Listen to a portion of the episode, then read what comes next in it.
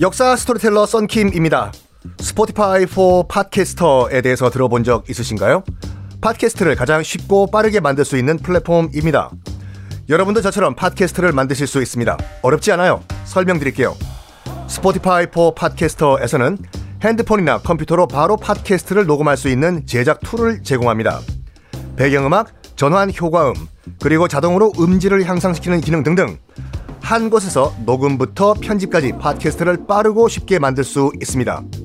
이렇게 만든 여러분의 팟캐스트는 Spotify for Podcasters를 통해서 애플 팟캐스트, 구글 팟캐스트 등 여러 다른 플랫폼에도 한 번에 배포하고 한 곳에서 관리할 수가 있습니다.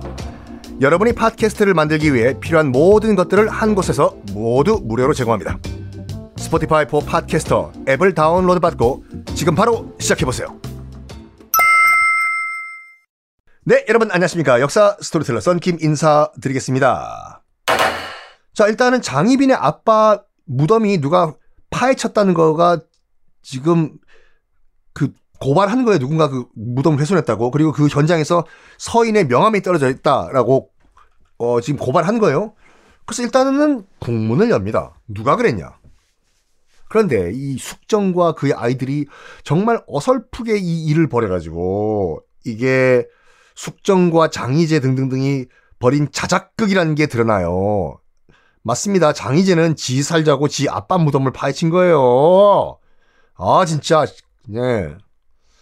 다행히 숙정은 격분합니다. 이것들이 지금 뭘 날 뭘로 보는 거냐 지금? 내가 이거 속아 넘어갈 줄 알았냐? 그래서 장희재 지금 너 제주도에 유배가 있는 너 사약 원샷해 해요. 이때 또 누가 말려요. 저 전화 제발 스탑. 아, 그안 되거든요. 누굴까요? 맞습니다. 남희석 씨의 선조이신 남구만 선생님이 또 말려요. 안 됩니다. 주상전하. 안 됩니다. 지금 주상 세자 저하에 친 외삼촌을 죽이시면 나중에 그 세자가 받으실 충격 감당하시겠습니까? 전하. 그냥 넘어갑시다. 에? 넘어가요. 아니 영의정이 말리니까 숙종도 씩씩씩씩 거리다가 알았다고 반성해! 라고 해서 그냥 넘어가요. 그러면 여기서 죽다 살아났다고 하면서 장희재와 장희빈 그 이 남매는 반성하면서 조용히 살아야 될 거 아니에요. 그런데 이것들이 한술 더 뜹니다. 뭐냐면 그 숙정이 숙정이 그 장희빈을 찾아가요. 창경궁 안에 있는 취선당에 머물고 있던 장희빈을 찾아갑니다. 그러면서 뭘 했냐면 기록에 따르면은 신당을 지어놓고 그러니까 신당은 그 무당들이 굿하는 곳이요. 신당을 지어놓고 매일 밤 굿을 했다고 해요. 무슨 굿? 중전 인현왕후 죽어라. 인현왕후 얼굴 그림을 그려놓고 거기에 화살 쏘고 뽕 심장 이런 식으로 기록은 이렇게 나와 있어요. 진짜로. 근데 공교롭게도 이때 인현 왕후가요 중전마마가 슬슬슬슬슬 아프기 시작을 해요. 아야 아야 아파. 그때 이상한 소문이 궁궐 전체에 퍼집니다. 뭐냐? 저 취선당 쪽에서 매일 밤 굿소리가 난다고 따랑땅 따랑 따랑 땅 따랑 따랑 땅 따랑 중전 죽어 따랑 땅 따랑 중전 죽어 이런 식으로요. 가서 알아보게 시켜요. 저 취선당 쪽에서 구판 소리가 난다고 하니까 가서 무슨 일인지 알아보라고. 가니까 장희빈 측에서는 뭐라고 얘기했냐면 지금 세자 나중에 경종이 되는 세자가 아파가지고 아파서 굿버리는 거라고. 이게요, 조선은 유교 성리학 국가지만 여인들은 아무리 왕실의 여인들이라고 하더라도 무당 불러서 굿하는 건 그냥 못 본 채 해줬어요. 게다가 실제로 세자가 아프다든지 왕이 아플 경우에는요, 왕 엄마, 왕 부인이 밖에서 무당 불러가지고 굿해요. 아니, 왕이 낫게 해달라는 굿인데 그걸 누가 말려요, 그걸. 그래서 가서 보니까 장희빈이 굿한 건 맞아요. 근데 그게 굿한 이유가 세자가 아파서 굿했다고 하는데 뭐 누가 뭐래요? 어, 할 수가 없는 얘기요. 세자를 위한 굿이라고 하는데요. 그러다가 그러다가 기어이 불쌍한 여인 인현 왕 인현 왕후가 병으로 시름 시름 시름 시름 시름 앓다가 죽어버립니다. 아이고. 그러면 누군가 그 자리에 그 자리에 또 중전마마로 들어가야 될 거 아니에요.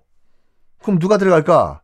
일단 가능성은 지금 취선당에 쫓겨 창경궁 취선당에 쫓겨 나와 있는 장희빈을 다시 중전마마로 앉히면 끝이잖아요.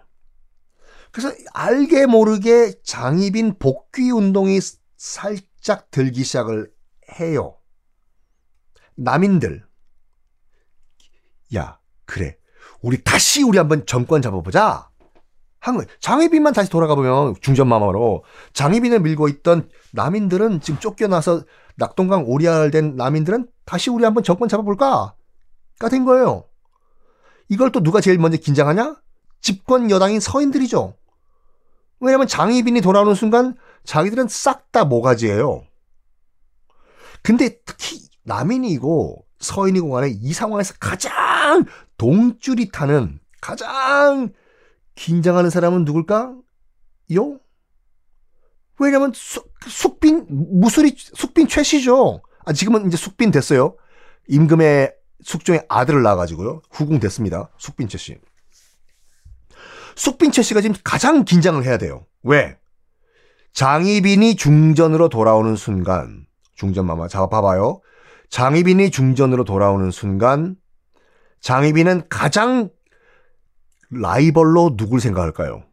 동인, 서인, 저런 정치인들 아니에요.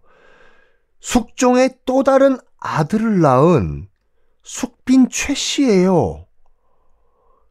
왕이 숙종이 자기가 낳은 세자, 나중에 경종이 되는 세자를 날려버리고 숙빈 최 씨가 낳은 아들을 왕으로 앉혀버리면 끝이기 때문에 무조건 만약에 장희빈이 다시 중전마마가 되면 제일 먼저 죽여야 되는 거는 숙빈 최 씨와 그의 아들이에요. 그러다 보니까 숙빈 최 씨는 지금 이 상황을 가장 긴장감에 있게 받아들여야 될 수, 동줄이 타는 상황에 지금요. 가만히 있으면은 자긴 죽어요. 지금 분위기상 다시 장희빈이 돌아오면. 그래서 그래 크게 베팅 한번 하자. 라고 숙빈철 씨는 결정을 합니다. 크게 베팅. 어떻게 베팅 했을까요? 숙종을 찾아가요. 숙빈최 씨가. 전하, 어, my love, 왔나? 왜 왔나? 전하, 사실 취선당에서 장희빈이 매일매일매일 굿판을 벌인 것이 세자 저하를 위한 굿이 아니라 인현왕후를 저주하기 위한 저주의 굿판이었습니다. 전하라고 빵 카드 던져버린 거예요. 숙종이 그 말 듣고 어떻게 대응했을까요? 다음 시간에 보겠습니다.